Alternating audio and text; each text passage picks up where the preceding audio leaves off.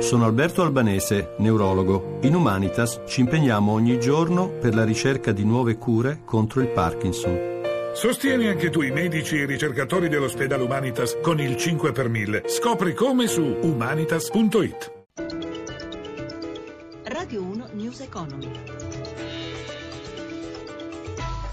Ben trovati all'ascolto da Amalia Carosi. Le borse europee si riequilibrano dopo il rally di giovedì e venerdì che aveva visto Milano protagonista. Ci aggiorna sugli indici Giancarlo Zanella da Milano. Sì, buongiorno. Indici comunque positivi con Francoforte che è la migliore, guadagna in questo momento l'1,64%. Bene anche tutte le altre piazze con Londra che guadagna lo 0,60%, Parigi lo 0,53%. Bene anche Madrid che sale dello 0,69%, mentre Zurigo guadagna lo 0,45%. A Milano il Ftse Mib, dopo aver superato anche il punto di guadagno, ha un po' ripiegato, adesso si riavvicina alla parità, in questo momento guadagna lo 0,6%.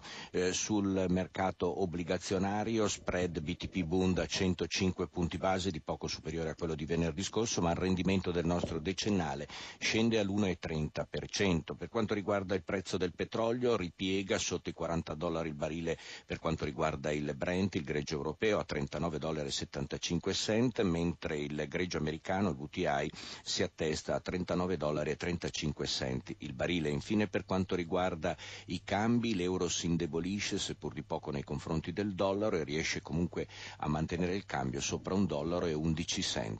Grazie a Giancarlo Zanella. È appena rientrato in Italia dalla Corea il gruppo di imprese della missione di sistema organizzata da Confindustria, ABI e ICE e guidata dai sottosegretari agli esteri Benedetto Della Vedova e Ivan Scalfarotto. Gli incontri con le autorità e le imprese della Corea del Sud, mentre arrivavano nuove minacce dal regime della Corea del Nord, parte da qui l'intervista di Roberto Pippan al sottosegretario Della Vedova.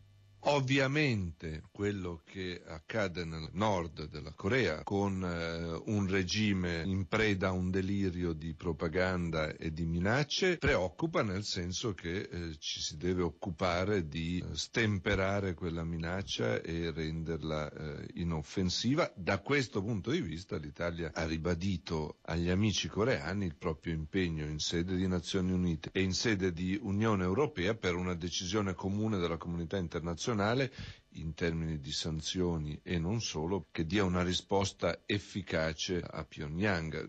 Noi qui abbiamo innanzitutto discusso di come incrementare i rapporti commerciali in termini di import-export reciproco e di investimenti per aumentare la produttività e aumentare l'occupazione nei due paesi. Ivan Scalfarotto, i coreani hanno una grandissima stima dell'Italia, apprezzano la cucina italiana, apprezzano la moda italiana. Abbiamo superato i 7 miliardi tra import-export con la Corea, siamo per loro il terzo paese più importante in termini di scambio e noi stessi abbiamo superato la Francia e siamo adesso il terzo partner commerciale della Corea, quindi è un partner molto importante. Esistono appunto delle complementarietà e dei lavori che si stanno facendo. Io voglio ricordare anche il ponte sul Bosforo che italiani e coreani stanno costruendo insieme, che è un'opera di eccezionale importanza. Quello che dobbiamo fare è costruire su questo. L'Italia è uno dei pochissimi paesi che ha un surplus commerciale, quindi siamo tra i pochi che riescono a vendere ai coreani più di quanto i coreani vendano agli altri,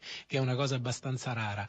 E poi oggi ci siamo accorti che c'è interesse anche nell'investimento nei confronti delle nostre imprese. C'è una consapevolezza molto netta che le nostre imprese hanno spesso dei brand eccellenti e dei prodotti eccellenti, e quindi anche dal punto di vista finanziario possiamo essere un luogo dove appunto capitali asiatici possono venire a rafforzare dal punto di vista del capitale le nostre imprese.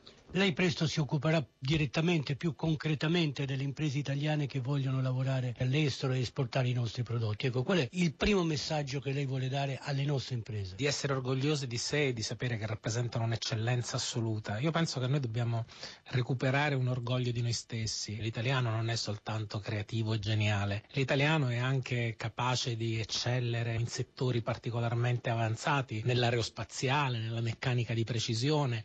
Il settore nel quale noi esportiamo di più in Corea è proprio la meccanica. L'Italia è la seconda potenza manifatturiera d'Europa e questo non dobbiamo dimenticarlo mai. News Economy a cura di Roberto Pippan torna oggi pomeriggio alle 17.32. Ringrazio Cristina Pini in redazione e Massimo Vasciaveo per il supporto tecnico. Da Amalia Carosi, buon proseguimento d'ascolto sempre su Rai Radio 1. Radio 1 News Economy.